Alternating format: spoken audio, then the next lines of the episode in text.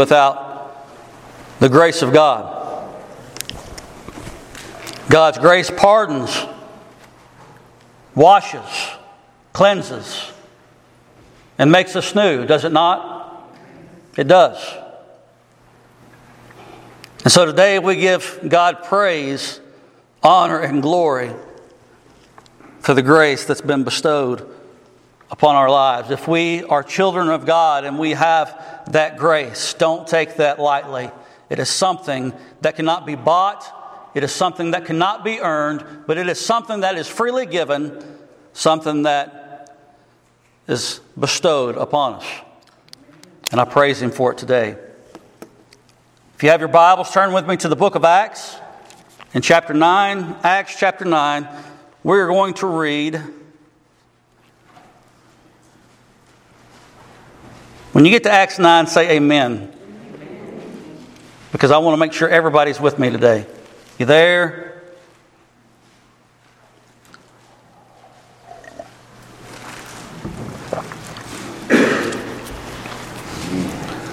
Robert says amen. He's there. Anybody else there? All right, let's get going in this. Acts chapter 9, I'm going to start in 22 because, because that's going to take us before he leaves to Arabia, and then I'm going to read through 31. And you're going to see all of these places in this short period of time. Really wasn't short, it was three years or around that amount of time that all of this took place. But listen to what happens there in 22 and following. But Saul increased all the more in strength and confounded the Jews who lived in Damascus by proving that Jesus was the Christ. Now, earlier I read to you out of a portion out of Galatians that tells us that from Damascus he went to Arabia and then he came back to Damascus, and that is between 22 and 23. And so there's a three year period there that's not in Acts, but it's in Galatians that I read earlier. Beginning in verse 23, three years later, it says, When many days had passed, in other words, this three year period of time had came to pass and it had moved on, the Jews plotted to kill him.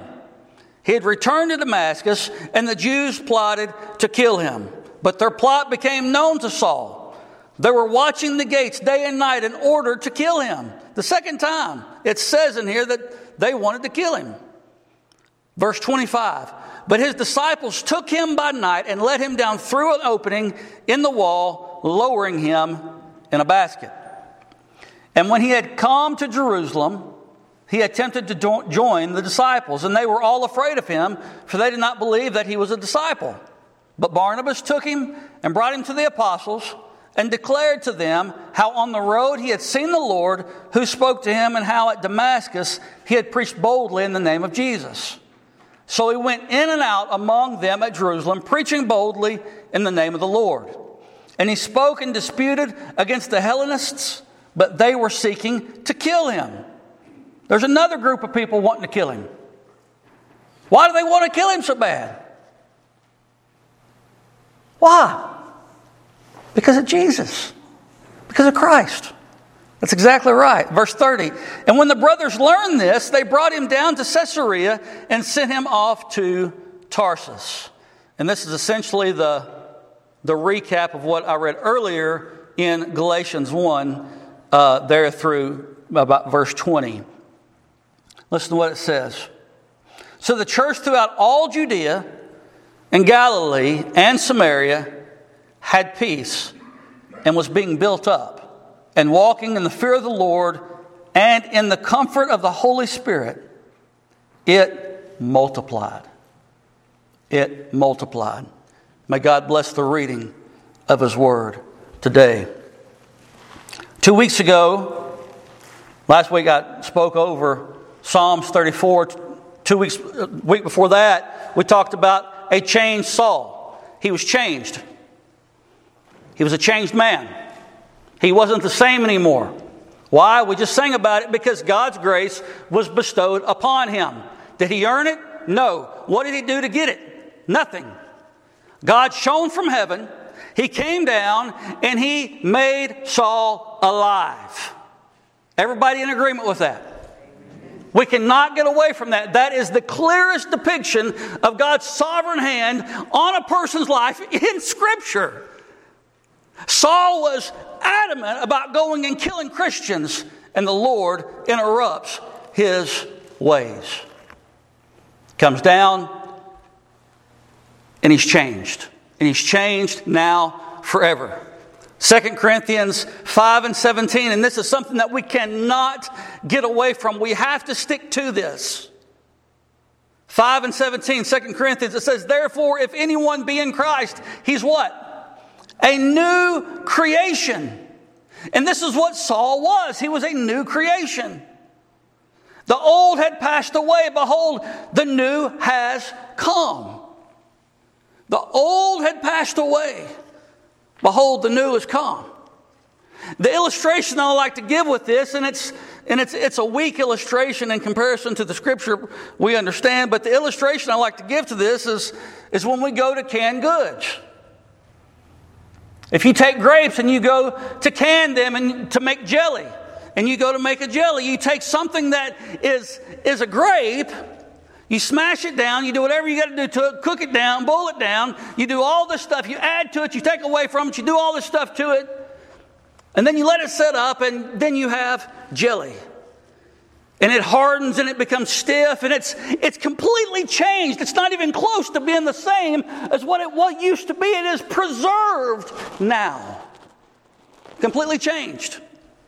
And when we think about being a child of God and when we think about what happened with Saul, we have to understand that he is new. He went from grapes to jam. Do you understand what I'm telling you? He went from being able to be rotten now as he, he is preserved. And like I said, weak illustration in comparison to the Bible, but I'm trying to get you, get you to follow me here. He was dead and now he is alive. Saul became a new creation in Christ, so does everyone who trusts in Christ by faith. You say, man, this was a pretty drastic change in Saul's life. Yes, it was.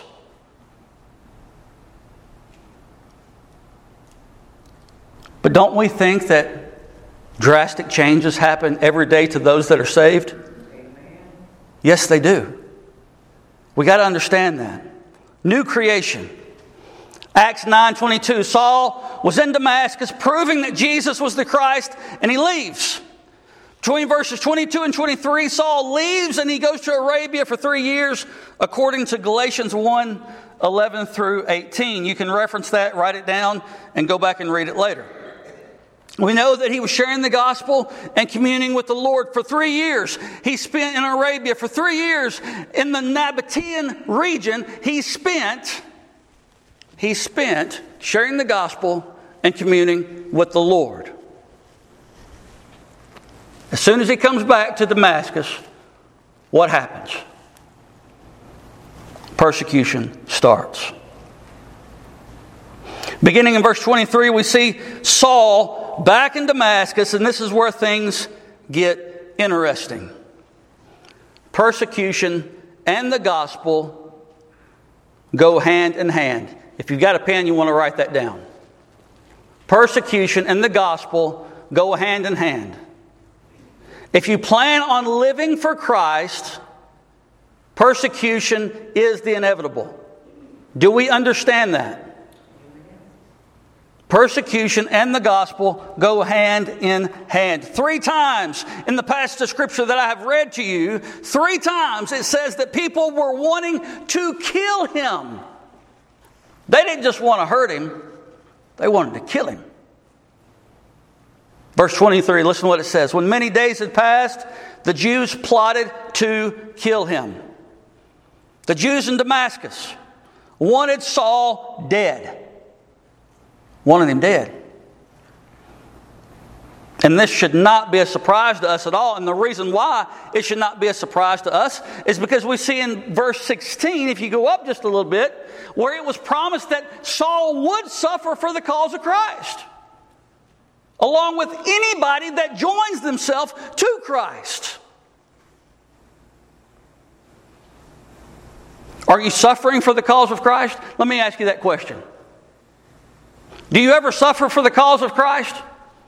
And I know we're not talking about like a, and, and it, I think it can be soon, a physical suffering, but do you suffer for the cause of Christ with those that are, that are around you in your community?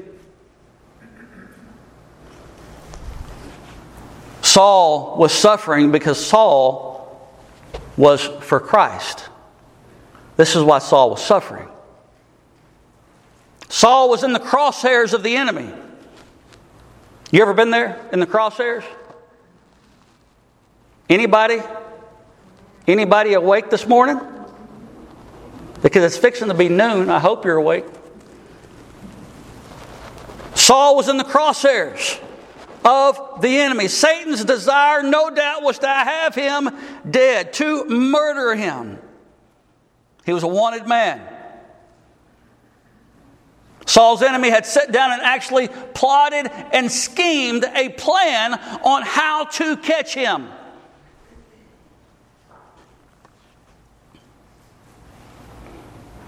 They went to the governor of Damascus to even get help. Saul here in Damascus was surrounded completely, quite literally. Surrounded outnumbered, with the odds stacked against him. The enemy had taken notice of the Apostle Paul's or, or Saul's work and the impact that he was having, and the enemy didn't like it, not one bit.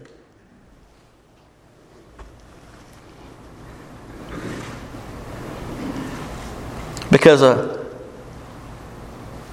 going and doing God's work is an attack against Satan's domain, is it not? He doesn't like that. And so he's going to do everything he can to shut him up. Saul was working for Christ. But I want us to understand that Saul was working for Christ just as violently and if not more than he was when he was under the power of the enemy. The Lord took this man who was violent and vile, who was going about murdering people, and he took this man and he turned his life around, made him completely new. And now that same vehemency that was in him is now pointed in the right direction, and it's for the cause of Christ. Satan didn't like that. Saul approached the gospel with an intensity, with a resolve, and with power, and this got the enemy's attention. Are you getting the enemy's attention? That's a question I think that the church needs to ask today. Are we getting the enemy's attention? Some people say, well, I just, you know, they wouldn't say it out loud, but they'll say it probably in their heart. I just want to fly under the radar. I don't want to be attacked. I don't want to be persecuted. I just want to fly under the radar. I don't want Satan's persecution on me. You ever thought about that? You don't have to raise your hands. Please don't.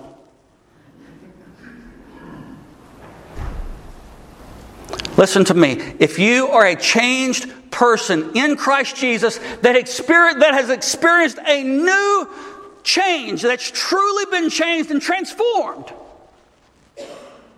Satan's desire is to kill you, and you cannot fly under the radar. You just can't. You can't fly under the radar.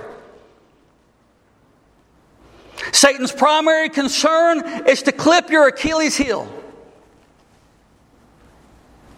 That's what he wants to do. By doing that, he can, he can impede your step, right?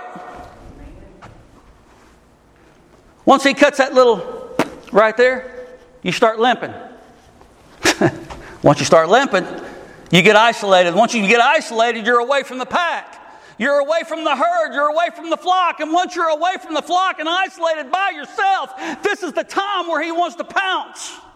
This is the time where he wants to kill. This is the time where Satan wants to get you away from everybody that cares about you, that are transformed like you, so he can take you out. Persecution in this passage of Scripture is all the way through it. He wants to make you ineffective for the kingdom of God. And you guys need to pray for me. As a pastor, I promise you, he does everything that he can do to make me ineffective for the kingdom. You know the verse in Psalms chapter 42 where the deer is panting for a drink of water? The only time I've seen deer pant is when they've been chased. The only time I see them panting and gasping for air is when something has been after them. And they're thirsty.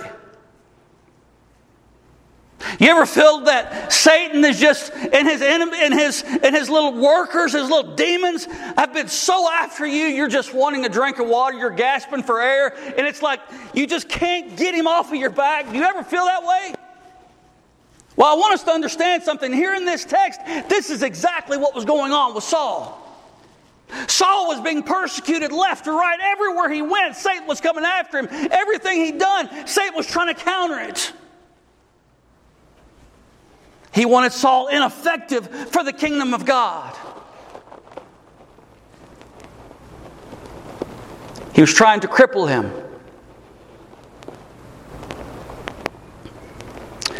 2 Timothy 3 and 12, I think, says it about as clear, and I could really just read this verse and be done. I'm not going to do that. 2 Timothy 3 12 is about as clear as the Bursley is right now. It's crystal clear. It ain't raining so long, the Bursley's clear, clear. Listen how clear it is. 2 Timothy 3 and 12 says, Indeed, all who desire to live a godly life in Christ Jesus will be persecuted. That is so plain and out there. I mean, if we can't figure that out, Paul tells Timothy there, he says, Indeed, all who desire to live a godly life in Christ Jesus will be persecuted. If you are desiring to live for God, follow Him and what He has called us to do, if that is your desire, then you will be persecuted. 1 Peter 5 and 8, and we know this passage, but it is worthy of reading. Be sober minded, be watchful. Your adversary, the devil, prowls around like a roaring lion seeking someone to devour, to murder, to kill. But I want us to give us some good news with all of this persecution and all of this trial that comes from the enemy. I want to give us some good news. I want us to remember who Saul has on his side. Saul has Christ. And Saul's time had not yet come. I want us to understand that. Just as Jesus' time had not yet come when everybody was trying to kill him, his time had not yet come. Saul's time here had not yet come. And there was nothing going to happen to Saul that the Lord didn't allow to happen. Was in the hands of Christ. And for Christians and for children of God, we have to understand that's the greatest place to be is in the hands of Christ. But not just that. There's another thing that we have to see here. Not only did he have Christ, which is enough, but Saul also had the church. He also had the church. Look at verses 24 and 25. But their plot became known to Saul, undoubtedly by, by, the, uh, by, the, by the Lord sharing it with someone. There's no, no doubt in my mind that that's how that came to be. But their plot became known to Saul. They were watching the gates day and night in order to kill him. Now we're still in Damascus, 25, but his disciples took him, his disciples, the people that he'd been ministering to, the disciples took him by night, the church that was there in Damascus. But the disciples took him by night and led him down through an opening in the wall, lowering him in a basket. Does that passage sound familiar to any of you guys from the Old Testament? We'll get there in just a second. The church there in Damascus, not only did he have Christ on his side, and this is what we have to remember. Let this add to your Christianity this morning because we forget and we try to fight these battles alone, which is crazy. I don't understand how someone can try to fight against the enemy without the church at their side and fighting with them. But people do, don't we? You ever try to do it? You ever try to press through by yourself? yeah. How's it working for you? Just don't, does it? We got to remember that we have Christ. Let this add to who you are in Christ. That we have Christ, the King of Kings and the Lord of Lords, that He is with us and that He will never leave us. We are changed, and we are changed because of Him. But not only that, but we're surrounded by such a great cloud of witnesses. Look at the people that's with us. Look at the people that have our backs.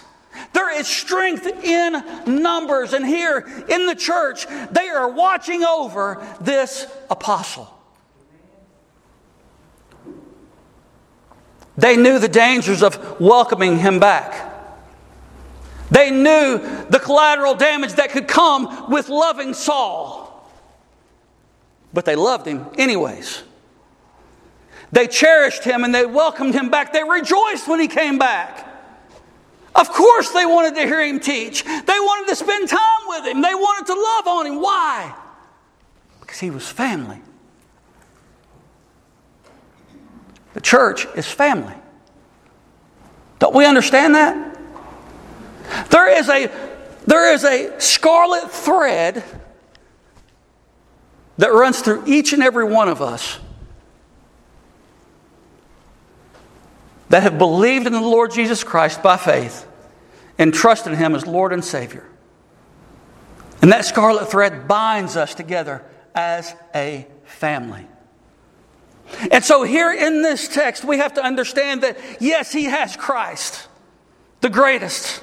But also, he has the church that has loved him, that has cherished him, that has welcomed him in with open arms, that has provided safety for him. Why? Because he is part of them, he is their family.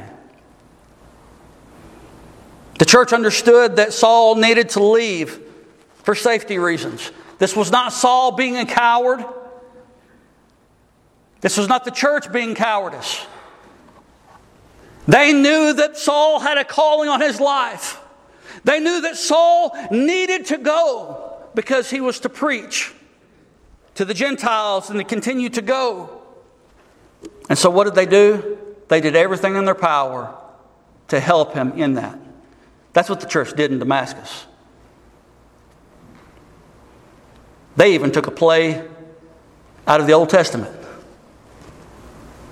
in order to accomplish that.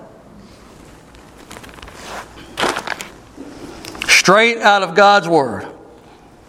Straight out of God's Word, they took a play. They lowered him down in a basket through an opening in the wall of the city, just as Rahab did in the book of Joshua with the spies. You reckon that crossed their mind when that happened? I believe it did. Now, it doesn't say that, but I believe it did. Because that was such a, such a mo- monumental occasion in, in, the, in the book of Joshua when the spies were let down, when they got away and they were able to, to get back to the children of Israel, and it was through Rahab. Here, the people in Damascus, they let him down in a basket on the wall of the city. Remember, there was guards everywhere, coming in and out, guards looking for him. Do y'all remember us talking about how the stature of, of Saul and how we, we read a, it was a secular um, article about how short Saul was and his, his looks and, and what he. It would have been quite easy for them to have let him down in a basket, given that he was, he was barely five foot tall, if, if that. Been very easy. And so they put him in a basket and they, and they lowered him down, and, and um, he gets away. And guys, we got to understand something. Satan will do anything and everything he can do to make you ineffective for God's kingdom. He will tell you, go ahead and get your extra 15 minutes of sleep on a Sunday morning, even though church starts at 10 and 11. And we all get up and go to our jobs way before that. Right or wrong? He will tell you to sleep in. He will tell you that they're a bunch of hypocrites, and he will tell you don't go down there to that place. They don't love you no more. Why will he tell you this? Because he is the father of lies, and the truth is not in him. He will do whatever he can do to make you ineffective for Christ and for also the local assembly. This is what he will do. And if he has room, he will kill you. This is what he wants.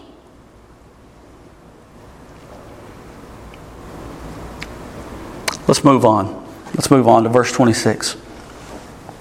Got a few more points that I want to bring out as we're moving really quickly through these places. We've went from Damascus to Arabia to Damascus, and now we're in Jerusalem in verse 26. Let's know what it says.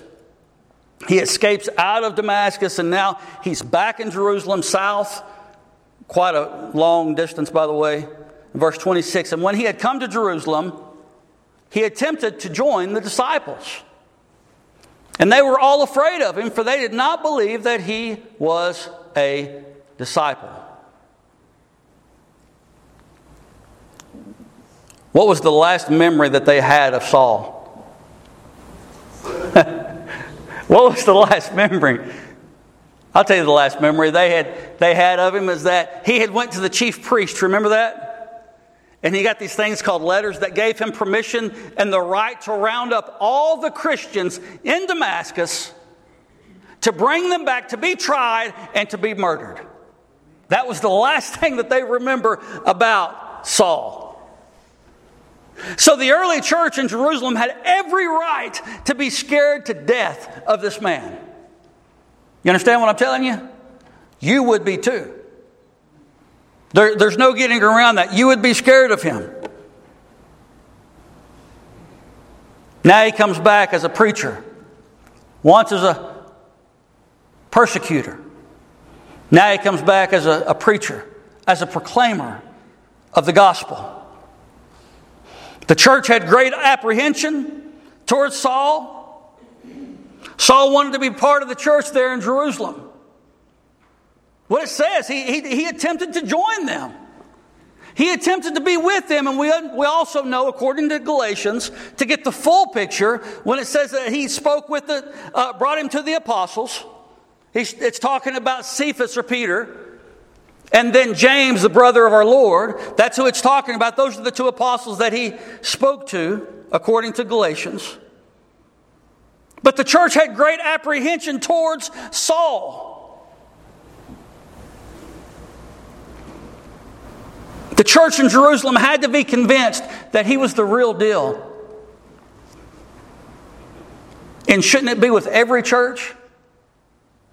Shouldn't it be with every church that, that when people come, Shouldn't it be with every church that the people should be convinced that they are the real deal? I mean, look at the churches that's around. Why do you think that we've got so many different churches with so many different problems?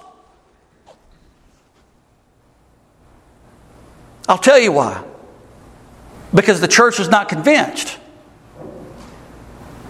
They've not been made to be convinced. They just let whatever, whenever, and however to come in and do what they want. But the church is a called out, set aside assembly for the glory and for the honor of the Lord Jesus Christ. And that's not to be taken lightly. You say, does membership mean something? Absolutely. Absolutely, it means something. It better mean something. It's not just a token or a ticket in your hat. No, this is a, this is a, a, a big deal. The church couldn't sign off just because Saul returned. The church couldn't just say, Welcome back, ye persecutor. They needed further testimony than that.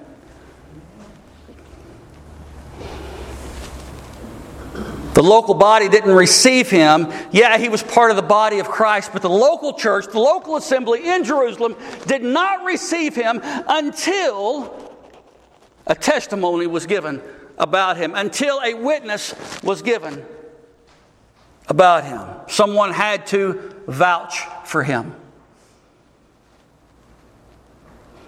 If local churches nowadays would take time to examine, to understand people, I think you would see that it would keep a lot of filth out of churches. And now it can be a, obviously, the, the, the house that we come to meet in, this building is a place where everybody can come. But understand that the called out assembly is special. And there is a standard that, it's, that, that we're to live by if we're going to be part of that called out assembly. And so they were watching Saul. They were, they were watching him and they couldn't take part with him. They were first off scared to death of him and they didn't believe that he was a real disciple. But here comes Barnabas. Listen to what it says in 27. But Barnabas took him and brought him to the apostles. That's Cephas or Peter and James, the brother of the Lord and declared to them how on the road he had seen the Lord. So here Barnabas is absolutely key in this confirmation of Saul before the apostles. Barnabas is key. Barnabas is, was one that was probably with him all the way through Damascus while he was there. And one that could testify to this. And so he does. And declared to them how on the road he had seen the Lord who spoke to him, and how at Damascus he had preached boldly in the name of Jesus. Barnabas here witnessed exactly what was going on with the life of Christ.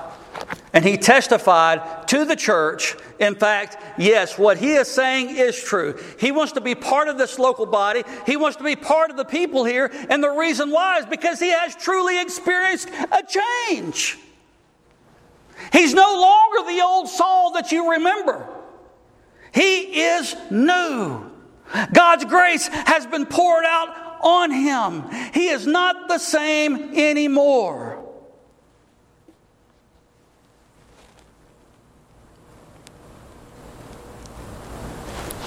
What were they doing in Jerusalem? They were trying to protect the church, right? That's what they were doing.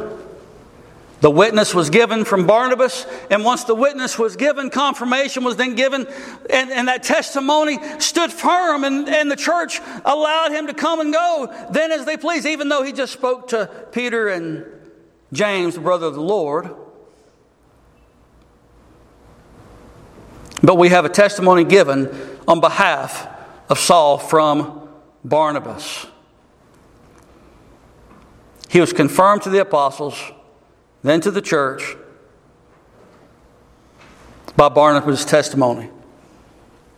Barnabas vouched for Saul. And I'm going to close with this right here. Let me share this with you. Would someone else vouch for you.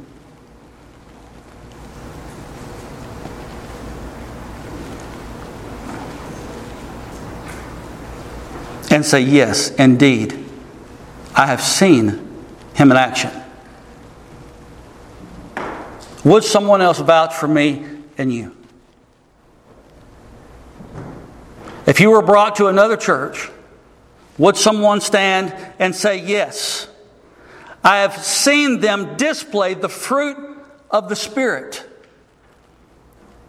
I have watched them live like Christ. I have watched them love the unlovable.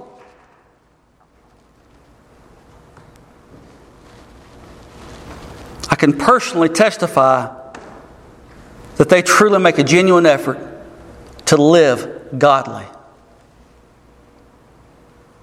Would someone else vouch for you and say that?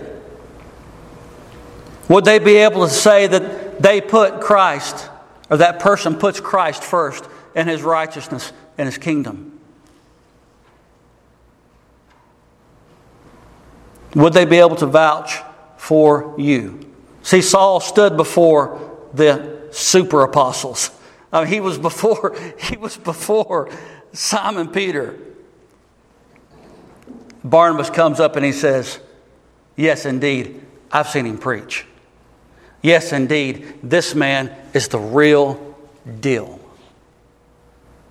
Would someone vouch for me? Would someone vouch for you? That's a question that you need to ask. Listen to what it says, and I'm done. Because I want to finish, I want to finish reading this. So he went in and out among them at Jerusalem, preaching boldly in the name of the Lord. Verse 29 And he spoke and disputed against the Hellenists, but they were seeking to kill him. Yet another group wanting to kill him. And when the brothers learned this, they brought him down to Caesarea and sent him off to Tarsus. So here he is. I mean, he is going almost a full circle from Damascus to Arabia to Damascus to Jerusalem. And now he's going, I mean, all the way back up to Caesarea and then all the way to Tarsus. And then in 31 it says So the church throughout all Judea and Galilee and Samaria had peace and was being built up and walking in the fear of the Lord and in the comfort of the Holy Spirit. It multiplied. May God bless the reading of His Word today, and I pray that His church continue to multiply. Let's pray.